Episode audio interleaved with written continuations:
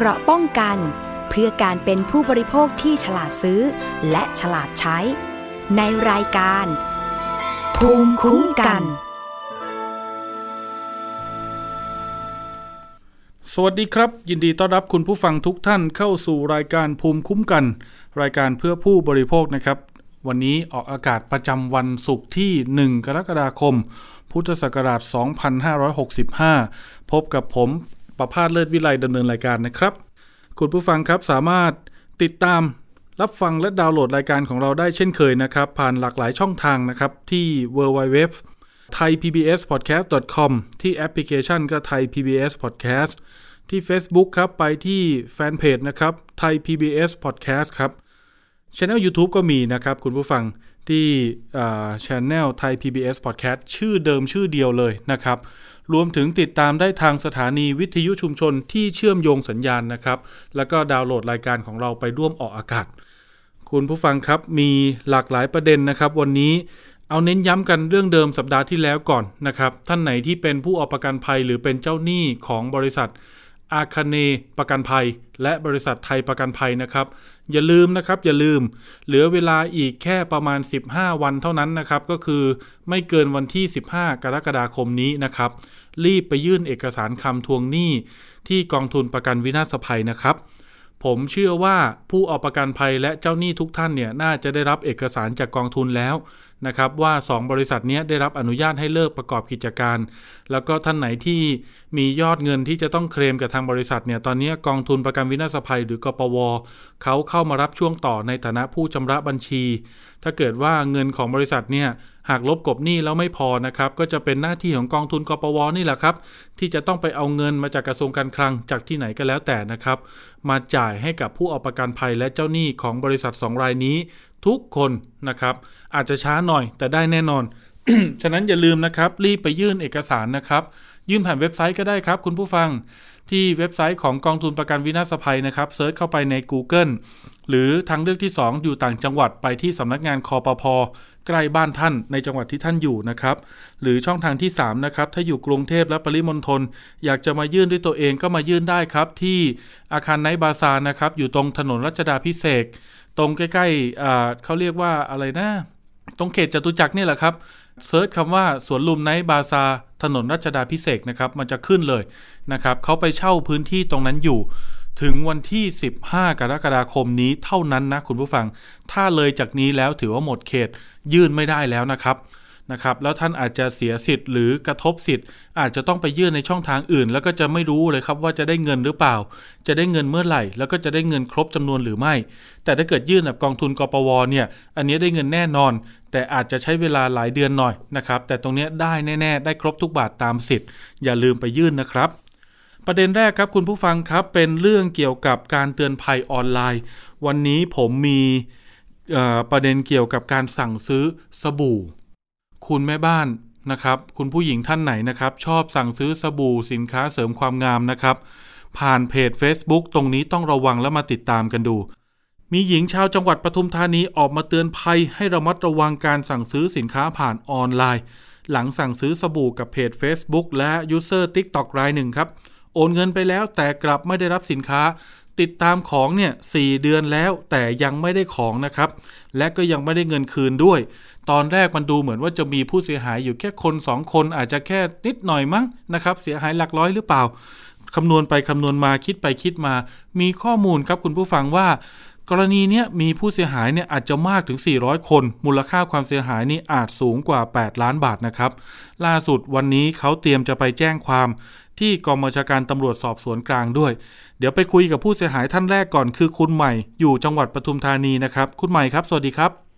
ค่ะ สวัสดีค่ะ คุณใหม่ครับ ไปสั่งซื้ออะไรยังไงครับที่เพจไหนครับ เล่าให้ฟังหน่อย อ๋อ พอดีสั่งซื้อสบู่ค่ะ ครับ แล้วแรกๆอะ ก็สั่งเคยสั่งมา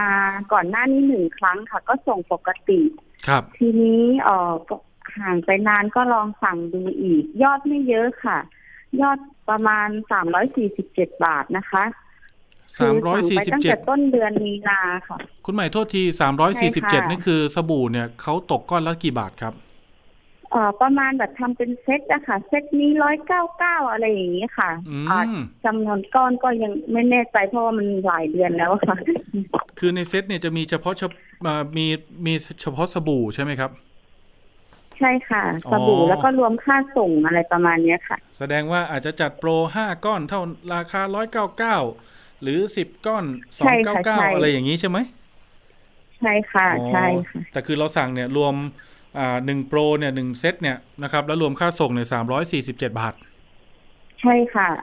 ตอนที่โอนเงินคุณใหม่โอนไปบัญชีใครครับ เป็นบัญชีบุคคลหรือว่าบัญชีของ บริษัทอ๋อเอาเป็นชื่อเล่นเขานะบัญชีบุคคลค่ะอ๋อเป็นบัญชีบุคคลค่ะใช่ไหมบัญครัชีบบุคคลค่ะ อืม ใช่ค่ะ สั่งไปนานหรือยังครับ วันที่สิบเอ็ดมีนาค่ะ สั่งไปโอ้โหแล้วพอตามเรื่อยๆก็บอกว่าจะส่ง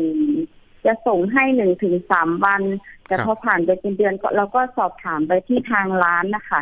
ว่าได้ส่งของให้หรือยัง แล้วก็บอกว่าจะนัดคืนเงินอะไรอย่างเงี้ยค่ะ บอก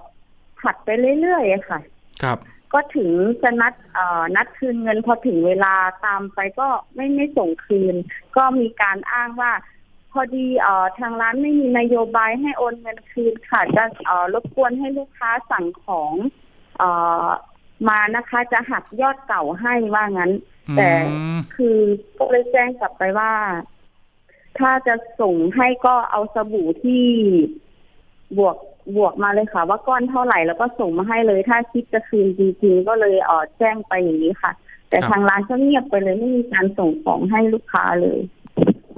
คือพูดง่ายๆว่าค่ะสั่งไปรับเงินไปแล้วแต่ของเนี่ยไม่ส่งให้เราสักทีใช่ไหมครับ ใช่ค่ะ ใช่ค่ะอ๋อได้ข่าวว่าคุณคุณใหม่นี่คือรอของแล้วก็ติดตามนี่คือมาสองเอ่อสามเดือนเกือบสี่เดือนแล้ว ใช่ค่ะ ตั้งแต่11มีนาที่สั่งออเดอร์ไปอะค่ะ โอนเงินไปครับ เป็นไงบ้างครับ แต่ก็มีลูกค้าอีกหลายท่านนะคะ ที่ที่เจอมือเอ่อเคสอย่างนี้ค่ะ ที่ไม่ได้ของอืมค่ะ แล้วก็มีการตามเงินเอ่อจะเขาจะไลฟ์สดแทบทุกวันนะคะเขาครัจะบมีหลายเพจมากค่ะ เพจนี้ชื่อเดิมไหมครับ หรือว่าเปลี่ยนชื่อไปเรื่อยไม่เดิมค่ะ เปลี่ยนเปลี่ยนชื่อไปเรื่อยๆค่ะๆอ๋อเหรอทั้งเฟซบุ๊กทั้งญาติพี่น้องมาเอฟแบบช่วยกันเอฟให้ให้สร้างเอ่อให้ให้ช่วย เหมือนแบบว่ามีคนดูเยอะๆอะไรอย่างนี้ยค่ะ แล้วก็สร้างความเชื่อมั่นให้ลูกค้าคนใหม่ๆเรื่อยๆอะค่ะ ครับ ว่าประมาณว่าส่งจริงอะไรอย่างเงี้ย ถ้าถ้าลูกค้าคนที่คอมเมนต์เข้าไปจะโดนบล็อกค่ะว่าทำไมไม่ส่งของตามของอะไรอย่างนี้ค่ะ จะโดนบล็อกหมดเลยครับ คือสบู่นะคุณผู้ฟังนะค่ะที่เขามาไลฟ์สดขายนะครับ ผู้หญิงคนเนี้ยเขาก็จะเป็นลักษณะของพวกสบู่เร่งขาว สบู่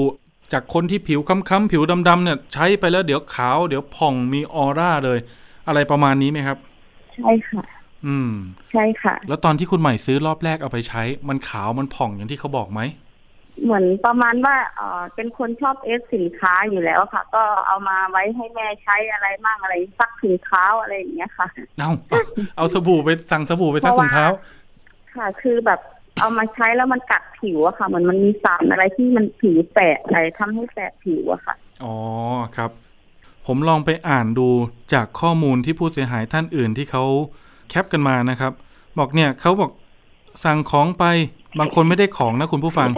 บางคนได้ของครับ แต่ไม่ตรงกับของที่สั่งนะครับ ส่งรูปกลับไปบอกสิ่งที่ได้นี่คืออะไรคะทางเพจก็ตอบกลับมานะครับ บอกต้องขอโทษด้วยเจ้าค่ะ สินค้าที่ขาดลูกค้าจะได้รับเป็นยอดส่วนต่างคืน หรือฝากยอด F ในยอดเอ่อในสินค้าชิ้นใหม่ที่จะสั่งนะครับ ลูกค้าก็ตอบกลับไปว่า สินค้าขาดทำไมไม่แจ้งลูกค้าก่อนอ้าวนี่แสดงว่าคือรับออเดอร์ไปแล้ว แต่สินค้าไม่มีหรือสินค้าไม่ครบจำนวนที่เขาสั่ง เออ มีการมาหักเป็นวงเงินเราไว้อีกค่ะคุณใหม่เคยโดนไหมเนี่ย พอดีเอ่อไอสั่งสั่งไป เอ่อตามล่าสุดนะคะ ที่เขาแจ้งไว้ เขามีการมาขู่แล้วว่า ถ้าเราไปแจ้งความอย่างเงี้ย มันจะแบบขึ้นข่ายหมิ่นประมาทอะไรเขาอะไรประมาณเนี้ยค่ะ ครับ ค่ะ เหมือนแบบขู่ลูกค้าค่ะอ๋อเนี่ยนี่นี่นี่ผมเห็นเหมือนกันเขาตอบ Messenger กับลูกค้าค่ะบอกว่า การด่าประจานทาง Facebook หากเข้าลักษณะเป็นผู้หมิน่นเหยียดหยามบุคคลอื่น ผู้โพสต์นั้นอาจมีความผิดฐานหมิ่นประมาท หรือหมิ่นประมาทด้วยการโฆษณาค่ะ ตามกฎหมายอาญามาตรา 326 ผู้ใดใส่ความผู้อื่นต่อบุคคลที่ 3 โดยประการที่น่าจะทำให้ผู้อื่นเสียชื่อเสียง ถูกดูหมิ่นหรือถูกเกลียดชังเนี่ยผู้นั้นกระทำความผิดฐานหมิ่นประมาท โอ้ อันนี้อ่าแล้วก็ต้องระวังโทษจำคุกไม่เกินหนึ่งปี หรือปรับไม่เกินสองหมื่นบาท หรือทั้งจำทั้งปรับค่ะแล้วก็ทิ้งท้ายว่าขอบคุณค่ะ เออ ข้อความนี้เหมือนไปค่ะประาณนั้นแหละค่ะข้อความนี้เหมือนไปก๊อปปี้ข้อกฎหมายมาจากเว็บไซต์ แล้วก็มาต่อด้วยคำว่าขอบคุณค่ะด้วยนะ อันนี้คุณใหม่ใช่ค่ะมองว่าเป็นการเตือนกันดีๆ หรือว่ามองว่าเป็นการข่มขู่ เหมือนข่มขู่ลูกค้าค่ะ ไม่ไม่อยากให้ลูกค้าไปแจ้งความให้แบบอ่าลูกค้ากลัวค่ะครับเออทั้งทั้งที่ตัวเองไม่คืนเงินไม่ส่งของคืออย่างเงี้ยค่ะ ครับ โดยส่วนตัวคุณใหม่นี่คือแจ้งความหรือยังครับตอนนี้อ๋อกำลังจะไปแจ้งค่ะ เพครัราะบว่าไม่อยากให้ลูกค้าคนอื่นๆลูกค้ารายใหม่อะค่ะอืแบบมเข้าไปซื้อของแล้วก็โดนหลอกเหมือนเรา ครับเงินอาจจะไม่มากค่ะ แต่ว่าถ้ามันหลายร้อยคนอย่างเงี้ย มันก็จำนวนเยอะ มีเหมือนกันนะค่ะบางผู้เสียหายบางคนเขาบอก ส่งของช้า แพ็คของอะไรนานขนาดนี้ แพ็คข้ามชาติเลยเหรอคะคืนเงินก็ได้ก็ได้ถ้าไม่ส่งของให้ ทางร้านเนี่ยเขาตอบกลับไปอย่างนี้นะครับว่า ทางร้านแจ้งให้ทราบล่วงหน้าแล้วว่าไม่มีการคืนเงิน คือพูดง่ายๆเขาเรียกภาษาว่าคืนค่ะยอด มีแต่ให้เลือกใช่ค่ะ CF ใหม่ หรือเลือกรอใช่ค่ะของเอาเอง แนะนำลูกค้าค่ะให้ เอาวงเงินนั้นเนี่ยไป CF สินค้าอันใหม่ เดี๋ยวหักยอดให้ทางเราจะได้เร่งส่งให้ลูกค้าไวขึ้น มีโปรเด็ดด้วยโพสต์หน้าเพจจ้า มีจะเอฟหรืออะไรก็ได้อะไรอย่างเงี้ย คือเป็นลักษณะว่าพูดง่ายๆว่าไม่คืนค่ะเงินละของคุณใหม่นี่ก็ไม่ได้คืนแน่ ใช่ค่ะ ค่ะไม่ได้คืนค่ะ จนถึงณวันนี้ค่ะ ก็ยังไม่ได้คืน ติดต่อเขาได้ไหมครับ ทักไปเขาอ่านเขาตอบเราไหมเนี่ย ทักไปไม่ตอบค่ะ จะมีข้อความอัตโนมัติ บอกว่าเดี๋ยวเร่งดำเนินการให้ค่ะ ครับ โอ้แต่ดูเขามีหลายเพจนะ จากรูปภาพที่ผมได้รับข้อมูลมา ตอนนี้ที่เขาไลฟ์สมีดหอลายยู่เพจแล้วก็มีหลายบัญชีค่ะ ที่เขาไลฟ์สดอยู่ตอนนี้มันเป็นเพจที่ขึ้นต้นด้วยตัว N หรือตัว G ครับ มันมีสองเพจค่ะครับตัวจีค่ะ จะจะไลฟ์บ่อยค่ะตัวจีอืมแต่ตัวเอ็นนี่เหมือนประมาณว่าเดี๋ยว เอ่อนานๆครั้งอย่างเงี้ยค่ะ หรือไม่ก็จะมีโพสต์อยู่บ้างอะค่ะโอ้โพสต์ขายรหัสนี้คอมเมนต์ใต้คอมเมนต์อะไรอย่างเงี้ยค่ะ ครับ นี่ก็ยังมีการไลฟ์สดอยู่ค่ะอืม ก็อัปเดตใช่อยู่ค่ะเรื่อยๆนะครับ ดูจากการโพสต์การอะไรต่างใช่ค่ะเหมือนเขาไม่รู้สึกอะไรอะค่ะๆอืมลูกค้าคนที่คอมเมนต์ไปว่าเขาเขาก็จะเอ่อบล็อกบล็อกคอมเมนต์ไว้ลบคอมเมนต์ครับเขาจะมีคนคอยลบที่ข้อความที่ไม่ดีอะค่ะ ครับ ที่ลูกค้าทวงของทวงยอดอะค่ะโอ้นี่ก็จะมีการโพสต์มีการอัปเดตอยู่เรื่อยๆ คือไลฟ์สดอยู่เรื่อยๆ ปัจจุบันนี้ยังไลฟ์สดอยู่ไหมครับเพจนี้ อ๋อไลฟ์ทุกวันค่ะ แล้วคุณใหม่เข้าไปทวงของหน้าไลฟ์สดไหมเนี่ย โดนบล็อกหมดแล้วค่ะ ตอนนี้ Facebook เอาเหรอครับ อืม เป็นไงบ้างครับสามร้อยเขาสี่จะสิบมีเจ็ดบาทคนเราวางแผนจะดำเนินก็การไม่ยังไงเสียดายไม่เสียดายเงินค่ะ แต่ว่าอยากให้เอ่อผู้บริโภคอย่างเราอะ ไปซื้อของแล้วเหมือนไม่ได้ของมา แล้วเสียความรู้สึกอีกอะค่ะอ่ามันเราไปหลอกคนประชาชนทั่วไปอะค่ะ เหมือนกับครั้งแรกที่เขาไม่รู้เนอะเขาก็อาจจะเป็นเหมือนเราอะค่ะ ครับ ไม่ได้ของค่ะ เรากลัวคนอื่นที่จะโดนแบบเราเราจะแจ้งความไหมครับอะแจ้งความค่ะ จะแจ้งใช่ไหมครับ แจ้งหรือยังตอนนี้อ๋อกำลังจะไปแจ้งค่ะ อืมครับ ต้องดูค่ะดูเรื่องอายุความนิดหนึ่งนะคุณใหม่ เพราะว่าเราขาดการติดต่อกับเขาเมื่อไหร่ครับ เดือนนี้ก็ตามตามของอยู่ค่ะ แต่ว่าคือเขาเขาไม่ตอบเราอะครับผมโอเค ไม่เป็นไร ก็ลองแจ้งดูก่อนนะครับค่ะการแจ้งความนะคุณผู้ฟังค่ะคุณใหม่นะ แจ้งความมีสองอย่างหลักๆนะครับ คือแจ้งเพื่อบันทึกประจำวันเป็นหลักฐาน อันนี้คล้ายๆ แบบบัตรประชาชนค่ะหาย สมุดบัญชีธนาคารหายนะครับ ก็บันทึกไว้ค่ะแล้วก็ไปออกใหม่นะครับ แต่ถ้าเป็นลักษณะของค่ะกรณีแบบเนี้ยต้องการดำเนินการให้ตำรวจเนี่ยติดตาม สอบสวน ไปเอาค่ะผู้กระทำผิดมาลงโทษมาดำเนินคดีนะครับ ต้องเป็นการแจ้งความเพื่อค่ะดำเนินคดี ดูง่ายๆค่ะตรงใบแจ้งความนั้นเนี่ยพารากราฟย่อหน้าสุดท้ายเนี่ยส่วนใหญ่มักจะลงว่า พนักงานสอบสวนจึงรับแจ้งความไว้เพื่อดำเนินคดีต่อไป หรือเพื่ออาตรวจสอบข้อเที่จริงและดำเนินการตามกฎหมายต่อไป อันเนี้ยจะเป็นลักษณะการทิ้งท้ายในแบบของการแจ้งความเพื่อดำเนินคดีนะ ให้เป็นข้อมูลค่ะไว้นะครับ ทั้งคุณใหม่และคุณผู้ฟังด้วยค่ะเดี๋ยวผมมีอีกสายหนึ่งคุณค่ะใหม่ เดี๋ยวฟังไปด้วยกันก็ได้ คือคุณมุกนะครับ คุณมุกเนี่ยเขาบอกว่าเขาค่ะเสียหายเยอะเลยนะครับ แล้วเขาก็เป็นตัวแทนของผู้เสียหายด้วย ที่จะไปแจ้งความที่ค่ะกองบัญชาการตำรวจสอบสวนกลางวันนี้ คุณมุกสวัสดีครับ ค่ะ สวัสดีค่ะ คุณมุกไปเสียหายจากเจ้าของเพจไลฟ์สด เจ้าของ user TikTok ที่ขายของแล้วไม่ส่งของตรงนี้ยังไงครับอ่าพอดีมุกเนี่ยส่งสินค้าให้เขาไปขายค่ะ ครับเขาได้ทำการสั่งซื้อสินค้ากับมุก อืมเขาบอกว่าขอสินค้าไปไปขายก่อน แล้วถ้าได้รับสินค้าแล้วแล้วไลฟ์สดขายเสร็จแล้วเขาจะโอนเงินค่าสินค้ามาให้มุกค่ะ อืมแล้วพอเขารับของไปแล้วรับรับสินค้าของเราไปขายแบรนด์เราไปขายแล้วเขาก็ไม่ส่งไม่โอนเงินให้ค่ะ ครับ อันนี้คือเราเป็นผู้ผลิตเป็นแบรนด์ของเราเอง หรือว่าเราเป็น OEM ใช่ที่ผค่ะลิตเป็นแบรนด์ของเราเองค่ะ อ๋อ แล้วเขาก็มารับจากเราไปขาย ใช่ค่ะ ใช่ค่ะ คุณมุกให้สินค้าเขาไปขายก่อนเยอะไหมครับ ก็ให้ไปสองสองล็อตอะค่ะสองล็อตเขาบอกว่า ขอสินค้าเพิ่ม เดี๋ยวหนูจะจ่ายของล็อตเก่า ให้รวมกับกับล็อตปัจจุบัน พอส่งสินค้าไปแล้วเขาก็เขาก็ไม่ให้ทั้งสองรอบเลยค่ะ รวมทั้งหมดรวมบินทั้งหมดเนี่ยประมาณแสนแปดกว่าค่ะโอ้โหที่เขายังค้างจ่าย ผมถามนิเขาดนึงขอมุกบอกว่าครับครับเขาขเชิอญมุกบอกว่าเดี๋ยวหนูขอผ่อนจ่ายอาทิตย์ละห้าพันได้ไหม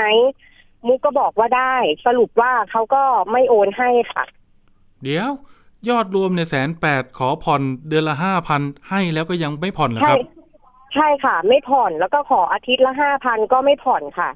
เอ้าเหรอ ก็ไม่ไม่โอนให้เราขายของอยู่ทุกวันก็ไม่โอนให้เราค่ะ คุณมุกผมถามนิดนึงค่ะเราให้เครดิตค่ะเขาเอาของไปขายก่อนแบบเนี้ย เคยทำธุรกิจด้วยกันมาก่อนไหม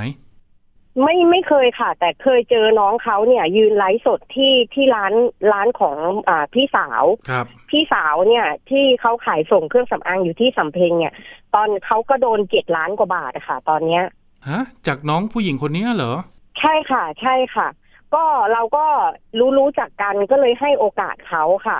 แต่พอเขาขอสินค้าไปขายแล้ว แล้วเขาก็ไม่โอนเงินให้เราอย่างเงี้ย เราก็ตามไม่รู้จะตามยังไงแล้วค่ะ เขาก็มีข้ออ้างเรื่อยเลยค่ะโอ้ข้ออ้างว่า อ่าหนู หนูขอเวลาหนูติดปัญหานู่นนี่นั่นนะคะเราก็ให้โอกาสเขาแต่เขาก็ไม่โอนให้เรา ครับ คุณมุกผมถามนิดนึง เฉพาะของเราเนี่ยเอาค่ะเอาของคุณมุกก่อนนะแสนแปดเนี่ยคือ ปกติค่ะนี่คือไม่เคยทำธุรกิจ ไม่เคยดีลงานกันมาก่อน เราให้เครดิตเอาของไปขายก่อนเยอะขนาดนี้เลยเหรอ ตอนแรกเนี่ยเขาโอนให้เราค่ะ พอหลังๆมาเนี่ยเขาไม่โอนให้ค่ะ อืมพูดง่ายๆว่าคือแสนแปดเนี่ยมันไม่ใช่ล็อตเดียวทั้งหมดอาจจะทยอยไป ใช่ค่ะอืมใช่ค่ะทยอยไปอะค่ะ แล้วของพี่สาวที่สำทยเพ็องยล่ะไปทำไมยอดมันถึงตั้งเจ็ดล้านล่ะครับเขาบอกว่าเขาติดปัญหาเขาก็เลยขอโอกาสเขาบอกว่าขอเอาของมามาขายส่งให้ลูกค้าก่อนแล้วหนูจะโอนเงินให้ ก็สรุปก็ไม่โอนก็เหมือนเคสมุกอะค่ะ ก็เหมือนอย่างมุกเลยให้โอกาสเขา ทั้งของคุณมุกและพี่สาวนี่มีการทำสัญญากันไหมทำสัญญากับผู้หญิงคนนี้ไหมอ่าที่เอาของเราไปไลฟ์สดหรือว่าอะไรเงี้ยมีการส่งมอบสินคือค้าถ่ายรูปไว้ค่ะ ตอนไปอืมส่งของถ่ายรูปไว้ แล้วก็ทำบินให้อะค่ะ ครับ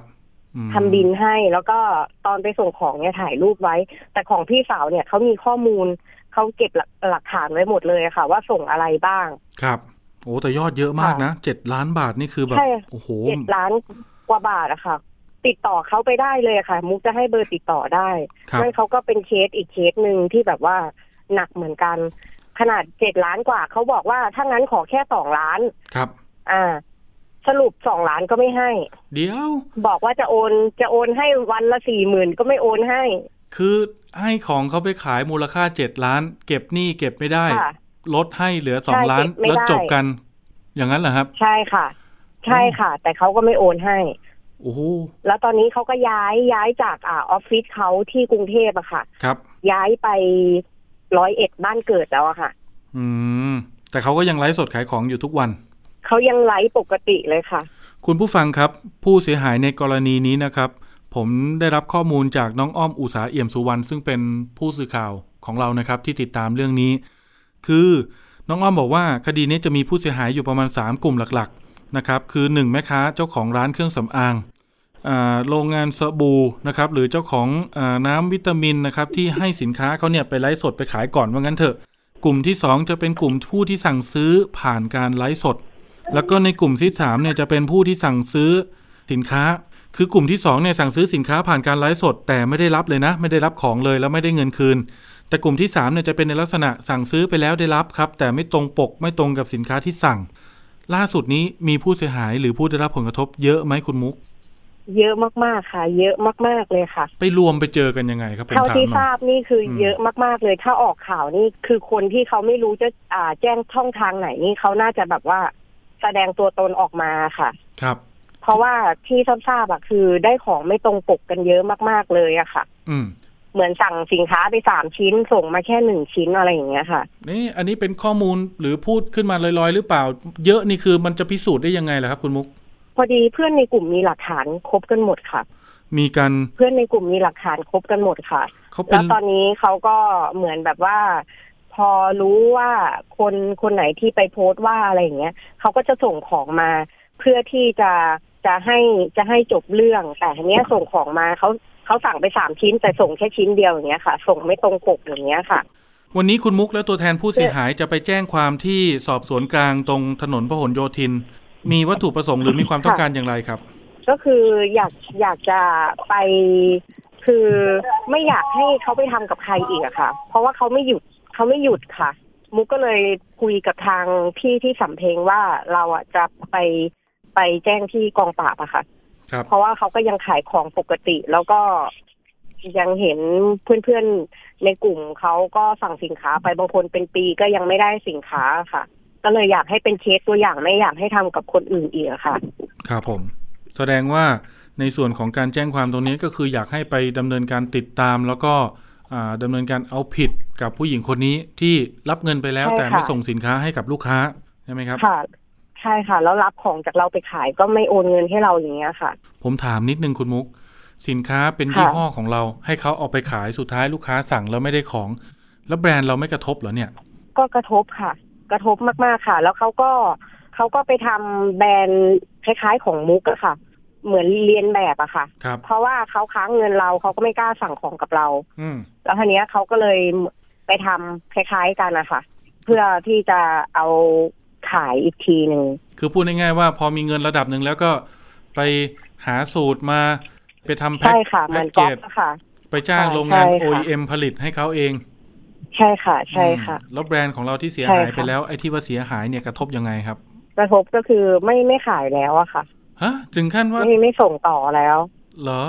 ไม่ส่งต่อเขาแล้วอะค่ะ ใช่ อ้าวไม่แล้วส่งต่อเขาแล้ว แล้วช่องทางอื่นที่เราขายไปเนี่ย มีลูกค้าเข้ามาบ่นมาติติงไหมว่านี่โอ้ยสบู่ยี่ห้อเนี้ยสั่งไปแล้วมันไม่ได้ของนะอ่ามีมีผลกระทบค่ะใช่ มีอืมผลกระทบตรงนั้นว่าสินค้าตัวเนี้ย สั่งไปแล้วจากเพจนี้ไม่ได้สินค้าครับ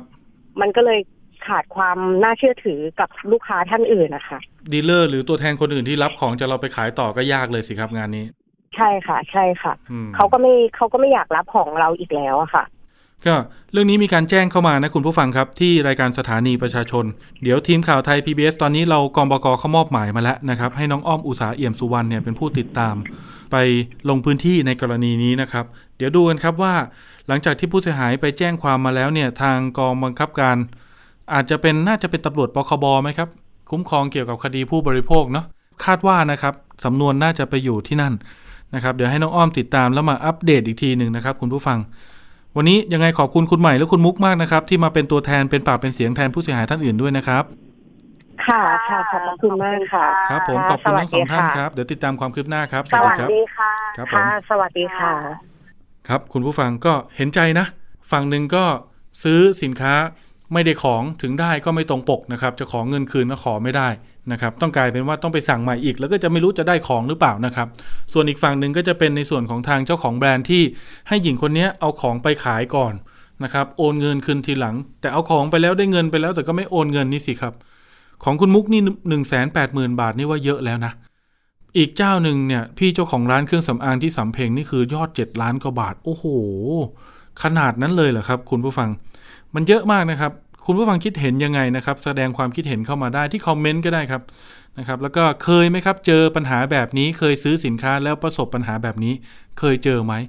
ผมอยากรู้ว่าท่านเจอแบบแบบนี้แล้วเนี่ยเสียหายไปแล้ว แจ้งความกันหรือเปล่าครับ หรือว่าเลือกที่จะแบบว่าเออไม่เป็นไร ปล่อยผ่านแล้วกันเงินไม่กี่บาทไม่กี่ร้อยอะไรอย่างเงี้ยนะครับ แสดงความคิดเห็นเข้ามาหน่อย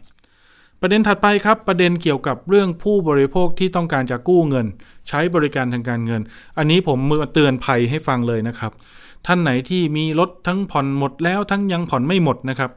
อยากจะกู้เงิน อยากจะเอารถไปจำนำหาเงินมาหมุนด่วนนะครับ ต้องระมัดระวังให้ดีเลยติดตามข่าวนี้นะครับ มีผู้เสียหายกว่า 10 รายครับที่จังหวัดชนบุรีฉะเชิงเซาพัทยาระยองนะครับในโซนนั้นแหละโซนตะวันออกนะครับ เขาไปแจ้งความกับตำรวจครับ แล้วก็ยื่นหนังสือร้องเรียนต่อ ศูนย์ดำรงธรรมจังหวัดชนบุรี ขอให้ตรวจสอบและดำเนินคดีกับกลุ่มคนครับกลุ่มคนหนึ่ง ที่มีพฤติกรรมรับจำนำรถครับ เพื่อปล่อยกู้เงิน คิดดอกเบี้ยเนี่ยสูงเชียวครับร้อยละ 10 ต่อเดือนนะครับ ปีหนึ่งก็ตกประมาณ 120%ต่อปี ผู้เสียหายเอารถไปจำนำเสร็จแล้วต้องจอดรถไว้ที่เต็นท์ครับ เสร็จแล้วก็ได้รับเงินไป ระหว่างนั้นก็ผ่อนดอกเบี้ยเป็นรายเดือนครับ แต่ประเด็นคือเมื่อผ่อนไปแล้วเนี่ยนะครับบางคนเนี่ยมีเงินก้อนใหญ่ก็มาปิดหนี้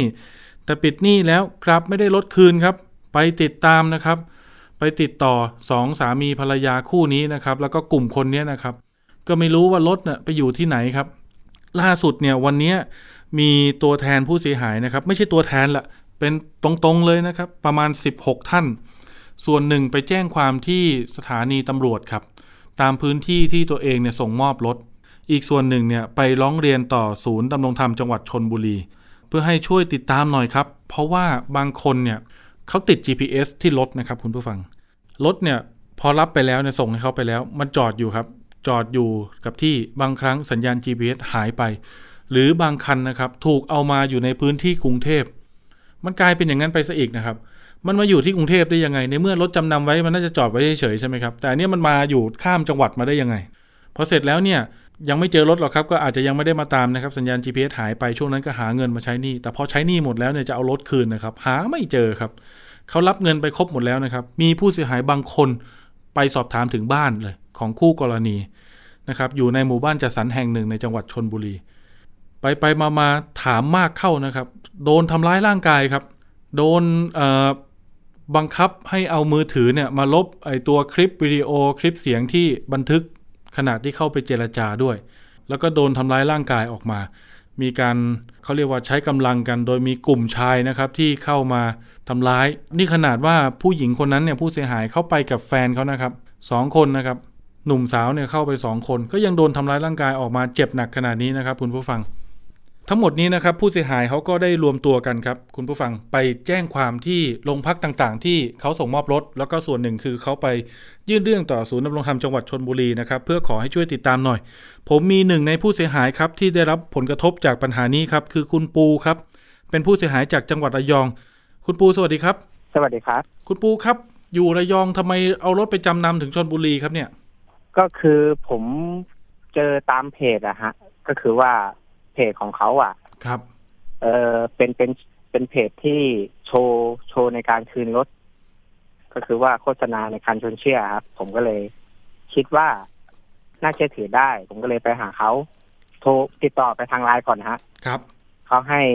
แล้วการทำเอกสารสัญญาเนี่ยเขาบอกว่าให้ทำที่พื้นที่ที่ผมอยู่หรือว่าไปทำที่สำนักงานเขาเลย ผมก็ขอไปทำที่สำนักงานเขาเลย เพื่อ เวลามีปัญหาอะไรกันเนี่ย ผมจะได้ไปไปที่นั่นถูก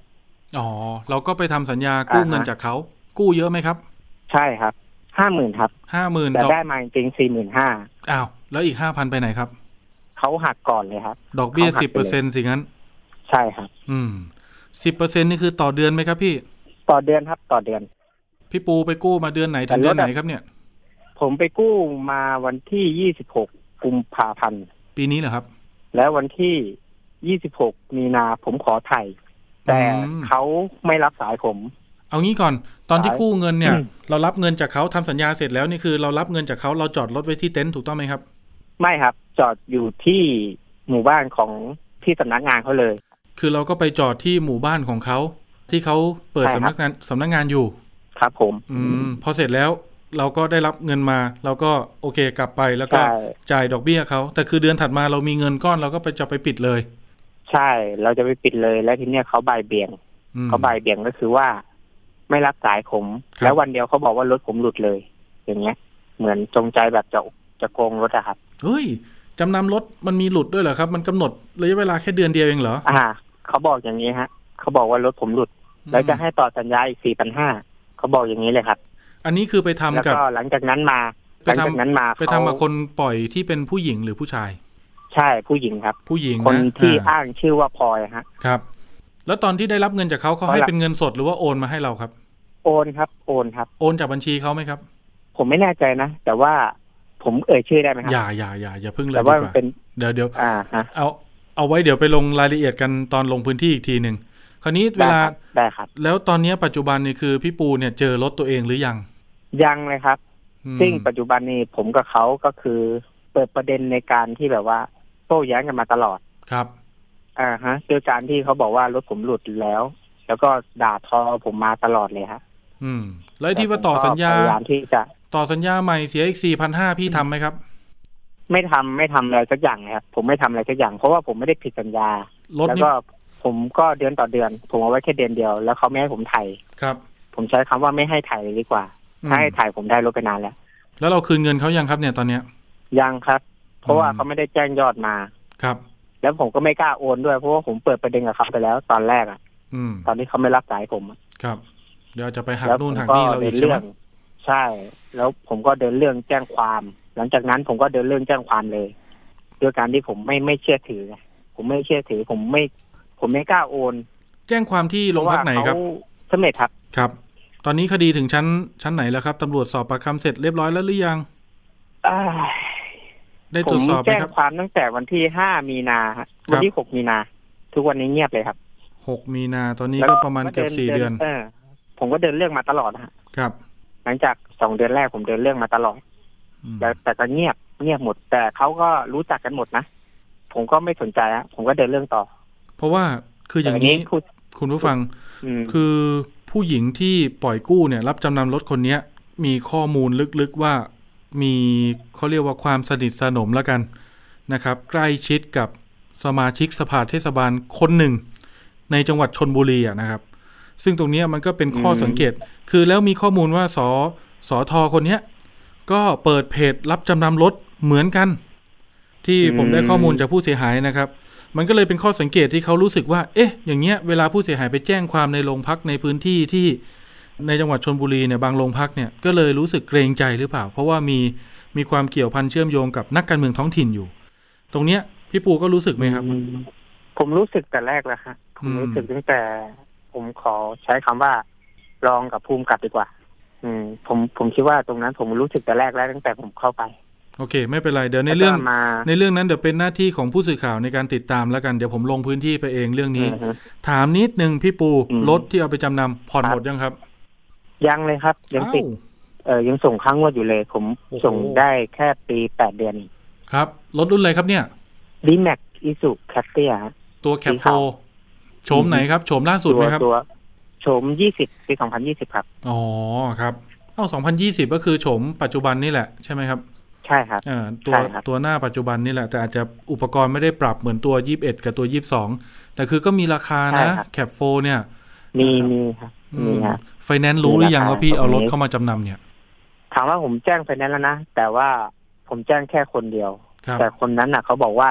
ไม่ต้องสนใจปล่อยเลย แต่อืมด้วยด้วยด้วยตัวผมเองอะมันไม่ใช่ไง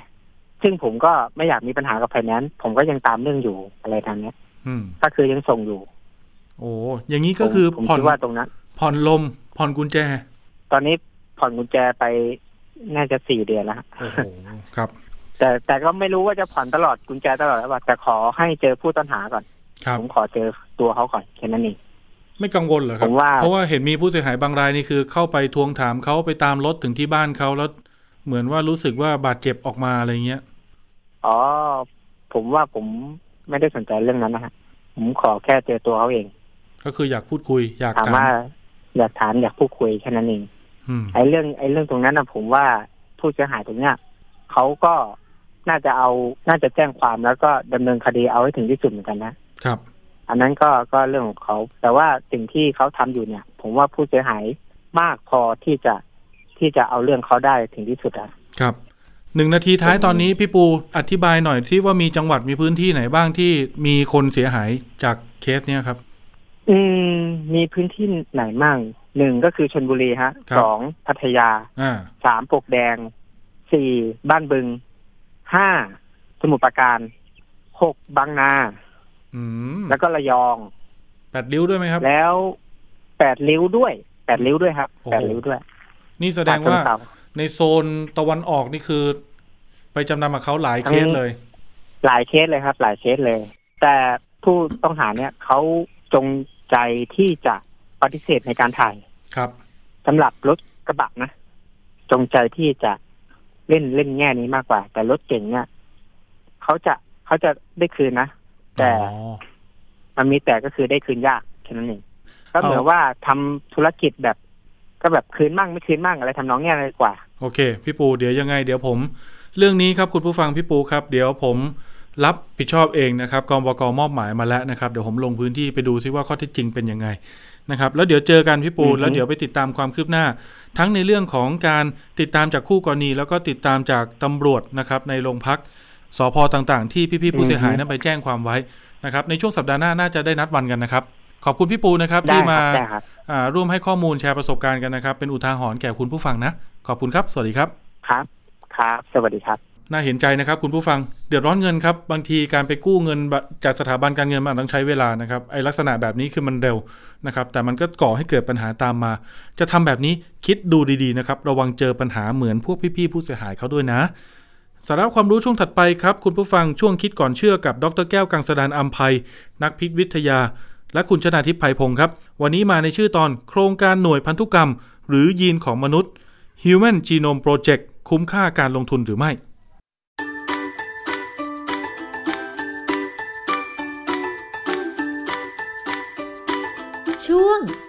ก่อนเชื่อ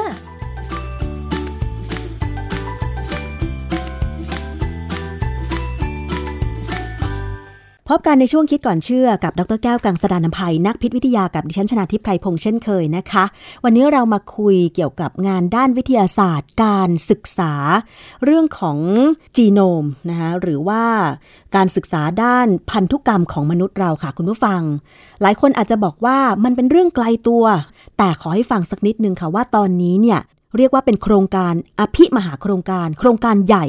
มีมูลค่ามหาศาลมากที่สุดในโลกเลยก็ว่าได้นะคะ เรียกว่าโครงการ Human Genome Project ซึ่งเขาได้ศึกษาเกี่ยวกับการจัดทำแผนที่ตำแหน่งยีนของมนุษย์ มันมีประโยชน์อะไรเราต้องมาฟังจากอาจารย์แก้วค่ะ อาจารย์คะ เรื่องของโครงการ Human Genome Project ทำไมเขาต้องศึกษาคะอาจารย์ คือประวัติของโปรเจกต์เนี่ยหรือโครงการเนี่ยนะเป็นโครงการที่ริเริ่มโดยอเมริกานะฮะสหรัฐอเมริกาเนี่ยเขาริเริ่มขึ้นมา คือเขามองเห็นความสำคัญของเทคโนโลยีชีวภาพ ถ้าเราพูดถึงว่าศตวรรษที่แล้วเนี่ยเป็นศตวรรษของอะไร เราก็ต้องบอกว่าเป็นของอะตอมหรือนิวเคลียร์ค่ะนะเพราะเรามีการค้นพบนิวเคลียร์ค้นพบระเบิดปรมาณูค้นพบการเอาประโยชน์ของสารรังสีมาใช้ค่ะแต่ในศตวรรษใหม่เนี่ยเป็นศตวรรษของ DNA คือเราจะศึกษา DNA แล้วเราจะเอาความรู้พวกเนี้ยไปใช้ในประโยชน์ได้หลายอย่าง โดยเฉพาะเรื่อง Human Genome Project เนี่ยสิ่งที่เขามองคือเรื่องของวิทยาศาสตร์การแพทย์ค่ะนะการรักษาโรคต่างอาจารย์อธิบายให้เข้าใจนิดนึงว่าเอ่อวิทยาศาสตร์การแพทย์ การจะรักษาได้ดีเนี่ยทำไมมันจะต้องมาสัมพันธ์กับเรื่องของยีนของมนุษย์ หรือว่า DNA ของมนุษย์คะอาจารย์ๆเออเรามีโรคหลายอย่างที่เกิดเพราะหน่วยพันธุกรรมเราเนี่ยเปลี่ยนไป การที่มันเราจะรู้ว่าเปลี่ยนไม่เปลี่ยนเนี่ยเราต้องรู้ว่าแผนที่ของยีนเราอยู่ตรงไหน และเป็นยังไงมีลำดับยังไง ค่ะคือเวลาเราพูดถึงยีนเนี่ยจะประกอบด้วยองค์ประกอบที่เราเรียกว่าเบส เบสเนี่ยจะมี 4 ตัว จะเรียงกันไปเรียงกันมาตามที่กำหนดเป็นลักษณะกำหนดเฉพาะที่พ่อแม่จะถ่ายให้เราผสมกันออกมา ถ้าลำดับเบสที่เป็น DNA ของเรา ซึ่งอยู่ในโครโมโซมเนี่ยเกิดการเปลี่ยนแปลง เกิดการกลายพันธุ์ไปเนี่ย มันอาจจะนำไปสู่การเป็นโรคอืม โรคพันธุกรรมก็ได้นะมีเยอะมากเรามีโรคทางพันธุกรรมเยอะมากที่เกิดเพราะว่าเบสเราผิดปกติ เช่นอะไรบ้างคะอาจารย์ เอาง่าย ๆ เลยโรคเอ๋ออ๋อโรคดาวน์ซินโดรม คนที่ไอคิวต่ำลง แล้วคนที่มีลักษณะหน้าตาเฉพาะ แล้วก็มีอายุสั้น หรือบางคนเนี่ยอาจจะเป็นโรคที่มีเอนไซม์บางอย่างไม่พอ เช่นเอนไซม์บางอย่างเนี่ยมันเกี่ยวข้องกับการใช้วิตามิน B2 B6 B12 โฟลิก ถ้ามีปัญหาเกี่ยวกับเอนไซม์ในการใช้วิตามินพวกนี้นะ จะมีแนวโน้มจากการต่อการเป็นมะเร็งสูง เพราะฉะนั้นเรื่องของมะเร็งเนี่ยเป็นเรื่องที่ทุกคนในโลกเนี่ยกลัว เราต้องพยายามหาทางรู้ให้ได้ว่า มันมีโอกาสเป็นที่จะเกิดขึ้นได้ยังไง และเราจะลดความเสี่ยงได้ยังไง ค่ะ อาจารย์มันมีอยู่ข่าวหนึ่งที่บอกว่าเน็ตไอดอลที่อายุไม่มากเลยอะค่ะ เสียชีวิตจากมะเร็งเต้านม ซึ่งเขาเคยผ่านการทำศัลยกรรมมา หลายคนก็อาจจะตั้งข้อสงสัยว่า การทำศัลยกรรมหน้าอก หรือการใช้ชีวิตอะไรของเขาไหม ที่มันทำให้เขาเป็นมะเร็งเต้านมจนกระทั่ง ไม่สามารถรักษาได้แล้วเสียชีวิต คือเราดูรวมๆภายนอกแล้วเนี่ยโอ้ยเขาเป็นผู้หญิงที่สวย แต่ว่ามันก็ไม่ได้บ่งบอกว่าเขาจะไม่เกิดโรคพวกนี้ได้ใช่ไหมอาจารย์ คือเราก็รู้ว่ามีดาราหลายคนเขาไปอัพไซด์ไปทำให้ใหญ่ขึ้น ด้วยการอาจจะเอาซิลิโคนใส่เข้าไป หรือเอาเป็นถุงน้ำเกลือก็ได้อะไรเงี้ยนะกระบวนการแบบเนี้ยทำให้เกิดความระคายเคืองของเนื้อเยื่อได้อืมมีโอกาสค่ะ ความระคายเคืองเนี่ยก็เป็นปัจจัยหนึ่งที่ทำให้เกิดเซลล์มะเร็งได้ตัวอย่างเยอะแยะนะฮะแต่คราวนี้มันมีประเด็นหนึ่งคือบางคนเนี่ยจะเป็นมะเร็งเต้านม เพราะพันธุกรรมอ๋อผมยกตัวอย่างง่ายๆเลยแองเจลิน่าโจลี่ค่ะที่ผมเคยพูดไปแล้วเนี่ยนะคือแองเจลิน่าโจลี่เนี่ย เขาไปตรวจยีนเขาปรากฏว่า เรามียีนมะเร็งเต้านมที่เรารู้ๆกันอยู่เนี่ยอย่างน้อย3ยีน คือ BRCA 1 2 3 3ตัวเนี่ย ถ้าใครมียีน3ตัวนี้ พร้อมๆกันเมื่อวิเคราะห์เนี่ยนะให้ถือได้เลยว่าอายุ 30 กว่าขึ้นไป ต้องเป็นมะเร็งเต้านมแน่ๆอ๋อวิธีแก้ปัญหาคือตัดเต้านมทิ้ง ตรงนั้นทิ้งไป แล้วทำการผ่าตัดสร้างเต้านมใหม่เทียมให้มันดีกว่าเดิมก็ดังได้ คำถามคืออย่างนี้ BRCA 1 2 3เนี่ย เดิมจริง ๆ แล้วมันคือยีนที่ต้านมะเร็ง มันต้านมะเร็งได้ แต่มันกลายพันธุ์จนไม่ต้านมะเร็งกลายเป็นส่งเสริมการเป็นมะเร็ง นี่ใช่ไหมคะ คือสาเหตุที่เขาจะต้องทำโครงการศึกษาเรื่องของยีน DNA ของมนุษย์ ใช่เลย อันนี้แหละคือผลประโยชน์ที่ได้ขึ้นมาเพราะหลังจากที่เรารู้เรื่องของ Human Genome Project ประมาณปี 2000 เนี่ย เราได้ผลออกมาหลายสิบเปอร์เซ็นต์เก้าสิบกว่าเปอร์เซ็นต์นะ สำเร็จมาแล้วเนี่ยตอนประมาณปี 2000 เนี่ย กระบวนการที่จะตรวจสอบว่ายีนมะเร็งมีอยู่ในที่เราควรจะรู้เนี่ยมีอะไรบ้างเนี่ย ก็เริ่มออกมาใช้เป็นประโยชน์สำหรับคนที่มีเงินที่จะไปตรวจสแกนดูว่าเรามีปัญหาไหมค่ะอย่างกรณีอีกอันหนึ่งที่ยกตัวอย่างง่ายๆบ้านบ้านเราก็ทำได้บ้างแล้วนะคือการตรวจว่ายีน GST GST เนี่ยเป็นยีนที่จะสร้างระบบที่จะเอาสารพิษออกจากร่างกายเรา บางคนเนี่ยยีนตัวนี้บกพร่อง กลายพันธุ์ไม่ทำงาน ก็จะเป็นคนที่มีความเสี่ยงต่อการเป็นมะเร็งเอ่อลำไส้ใหญ่สูงกว่าปกติอะไรอย่างเงี้ยเพราะฉะนั้นถ้าเรารู้ว่าเรามียีนผิดปกติเนี่ยเราก็ต้องพยายามหาทางลดความเสี่ยง หรือหาทางป้องกัน ดังนั้นเนี่ยเรื่องของ Human Genome Project จริงๆเป็นเรื่องสำคัญที่ว่าความที่มันแพงมากเราเลยไม่มีโอกาสเข้าไปเกี่ยวข้องกับเขาไงค่ะ อาจารย์แล้วผลการวิจัยเกี่ยวกับโครงการนี้ทั้งหมดเขามีการเผยแพร่ เพื่อเป็นประโยชน์ทางการแพทย์ให้กับทั่วโลกไหมคะเขาให้ทั่วโลกอยู่แล้วนะฮะเพียงแต่ว่า อะไรค่อยๆเสร็จมาเขาก็ค่อยปล่อยออกมา เช่น มีงานวิจัยอยู่อันหนึ่งตีพิมพ์ในวารสาร Science นะเมื่อวันที่ 22 เมษายน 2022 เนี่ย บทความนี้แปลเป็นภาษาไทยง่าย ๆ ก็คือ การกลายพันธุ์เนื่องจากการแทนที่เบส จนเกิดมะเร็ง เมื่อดูจากลำดับจีโนมในประชากรสหราชอาณาจักร คืออเมริกาอังกฤษเยอรมันฝรั่งเศสเขาเป็นประเทศที่รวยนะแล้วก็ทำเรื่องนี้เยอะมากอังกฤษเนี่ยมีศูนย์ใหญ่มากเลยของโลก ที่เก็บข้อมูลเกี่ยวกับพันธุกรรมของมนุษย์ เขาศึกษาใช้ตัวอย่างคนเยอะมาก เขาใช้คนถึงเป็นหมื่นหมื่นๆคน คือว่าเขาได้เซลล์มะเร็งจาก 18,640 ตัวอย่าง แล้วเขาก็มาดูว่ามันมีโครโมโซม และมีการเรียงลำดับของ DNA เบสบน DNA เนี่ยเป็นยังไง ซึ่งเอาไปเทียบกับคนทั่วๆไปแล้ว เราเห็นเลยว่าคนที่เป็นมะเร็งเนี่ยลำดับเบสเขาจะเปลี่ยนไป นะฮะค่ะพอเปลี่ยนไปแล้วเนี่ยก็ดูสิจากสถิติก็จะรู้ว่าเปลี่ยนแบบนี้ก็ควรจะเป็นมะเร็งแบบไหนอ๋อคือมะเร็งหนึ่งอย่างเนี่ยอาจจะมีการเปลี่ยนแปลงของตำแหน่งเบสมากกว่าหนึ่งค่ะอาจจะสิบอย่างร้อยอย่างก็ได้ คือบางครั้งเนี่ยการเปลี่ยนแปลงตำแหน่งเบสบน DNA เนี่ยมันเปลี่ยนไม่มาก ก็พอทนร่างกายก็พยายามปรับตัวสู้ค่ะนะฮะแต่บางครั้งเนี่ยเปลี่ยนแล้วร่างกายทนไม่ไหว มันก็กลายเป็นเซลล์มะเร็งได้ค่ะ หรือบางครั้งไปเปลี่ยนที่ตำแหน่งของยีนเกี่ยวกับการต้านมะเร็ง คือเซลล์ของมนุษย์เนี่ยนะเวลาจะแบ่งเนี่ยเราต้องมีการแบ่งใช่ไหมชดเชยเซลล์ที่มันแก่แล้วตายไปเนี่ยเวลาแบ่งแล้วเนี่ยเราจะต้องมียีนกลุ่มหนึ่งทำหน้าที่ตรวจสอบว่าการแบ่งโครโมโซมของเราเนี่ยปกติไหมค่ะ DNA เนี่ยเวลามันเปลี่ยนมันเพิ่มจำนวนจาก 1 เป็น 2 เนี่ยเหมือนเดิมเป๊ะเลยหรือเปล่ะอ๋อต้องเหมือนเดิมเป๊ะค่ะนะฮะก็เราจะมียีนตัวหนึ่งกลุ่มหนึ่งเลยเป็นกลุ่มใหญ่ ที่คอยตรวจว่า การสร้าง DNA ใหม่ขึ้นมาเนี่ยเหมือนเดิม ถ้าไม่เหมือนเดิม ก็จะมียีนกลุ่มหนึ่งเข้าไปแก้ก็จะมีระบบที่จะเข้าไปซ่อมแซมค่ะให้เหมือนเดิม อ๋อเหรอ ก็เหมือนว่าร่างกายเราเป็นเหมือนแบบเครื่องจักรเลยเนาะอาจารย์เนาะยีนที่มาแก้เนี่ยเหมือนตำรวจเลยแหละอืมบางครั้งเนี่ยก็เข้าไปตรวจนู่นตรวจนี่แล้วก็เข้าไปแก้ให้ถูกต้อง แต่บางครั้งเกิดการกลายพันธุ์ที่ยีนต้องไปแก้ คราวนี้ยุ่งเลย เพราะว่าไอ้คนแก้เนี่ยมันกลายพันธุ์ไปแล้วมันก็ไม่ทำงาน คนแก้ก็เกิดปัญหา เพราะฉะนั้นจะไปแก้ใครไม่ได้อีกแล้วใช่ไหมอาจารย์ ไม่ได้ เพราะฉะนั้นเซลล์เราเนี่ยมันมีการกลายพันธุ์อยู่ได้เป็นธรรมชาติอืมก็เลยกลายพันธุ์ไปเลย คนนั้นเนี่ยจะเสี่ยงเสี่ยงค่ะมาก อย่างกรณีบางครั้งเนี่ยนะเออเรากินอาหารเข้าไปสมัยก่อนเนี่ยมันจะมีสารพวก PCB คืออะไรคะ PCB เนี่ย PCB นี่เดิมเนี่ยเขาเคยใช้เป็นสารหล่อความเย็นใน transformer ใหญ่ ๆ ที่มันไฟไหม้ไปที่สำเพ็งนี่แหละค่ะแต่ตอน ที่ไฟไหม้ที่สำเพ็งเนี่ยเขาคงเปลี่ยนสารละลายตัวอื่นแล้ว ไม่ได้ใช้ตัว PCB นะ PCB เนี่ยมันเป็นสารที่มนุษย์ผลิตขึ้นมา และใช้เพื่อเอาประโยชน์ แต่บังเอิญว่าบางครั้งเนี่ยเราเราเอา transformer เก่าๆเนี่ยไปโยนทิ้ง แล้วก็มีการหลุดรอดออกไปอยู่ในสิ่งแวดล้อมเนี่ยมันกดภูมิต้านทานมนุษย์ ถ้ามันไปอยู่ในอาหาร เพราะฉะนั้นเนี่ยการที่ภูมิต้านทานถูกกดเนี่ยภูมิต้านทานก็เหมือนกับเป็นตำรวจอีกกลุ่มหนึ่งที่จะคอยตรวจว่า เซลล์ในร่างกายเราเนี่ยเป็นเซลล์มะเร็งไหม ถ้าเป็นเซลล์มะเร็ง ระบบภูมิต้านทานจะกำจัด แต่บางครั้งตัวเซลล์ภูมิต้านทานเองเนี่ยกลายพันธุ์เองอ๋อค่ะ ก็เลยเป็นปัญหานะฮะเพราะฉะนั้น Human Genome Project เนี่ยเขาจะตรวจทุกอย่าง แล้วอย่างนี้เกิดของอังกฤษเนี่ยพอได้ผลออกมาแล้วเนี่ยเขาก็พอจะรู้ว่า ตอนนี้เราเริ่มจะรู้แล้วว่ามีมะเร็งแบบไหนบ้าง ถ้าใครมีลำดับพันธุกรรมแบบเนี้ย มีความเสี่ยงมาก ก็ต้องหาวิธีป้องกันหาวิธีแก้ค่ะ โดยสรุปแล้วกับโครงการ Human Genome Project ก็คือประโยชน์ของมนุษย์เลยเนาะที่จะรู้ว่าภายในร่างกายของเรามีกลไกการทำงานอย่างไร และถ้ามันมีกลไกแบบไหนมันจะเกิดโรคหรืออะไรแบบไหน การนำผลของงานวิจัยที่เป็นประโยชน์เหล่านี้มาใช้เนี่ยมันมันจะกว้างขวางหรือว่า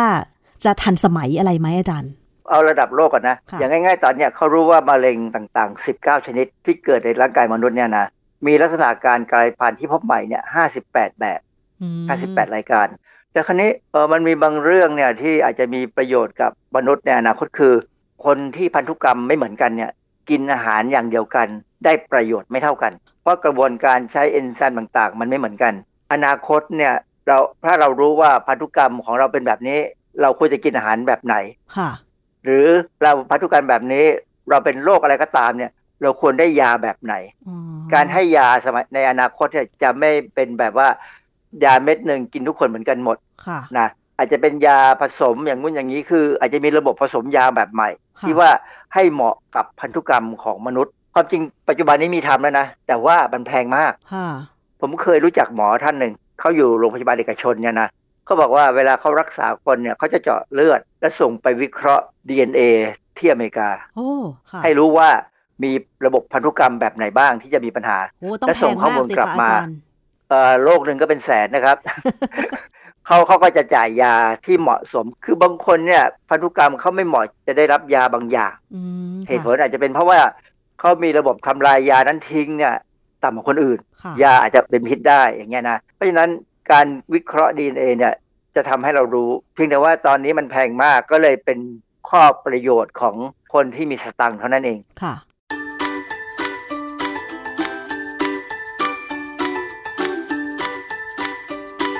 ช่วงคิดก่อนเชื่อ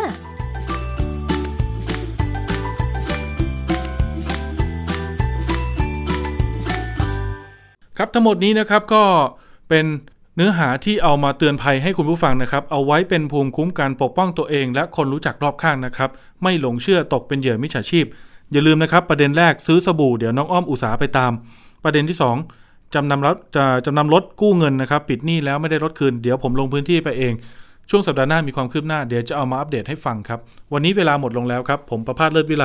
ลาไปก่อนครับ ขอบคุณนะครับที่ติดตามครับสวัสดีครับ ติดตามรายการได้ที่ www.thaipbspodcast.com แอปพลิเคชัน Thai PBS Podcast หรือฟังผ่านแอปพลิเคชัน Podcast ของ iOS Google Podcast Android Podbean SoundCloud และ Spotify ติดตามความเคลื่อนไหวของรายการและแสดงความคิดเห็น โดยกดถูกใจที่ facebook.com/thaipbspodcast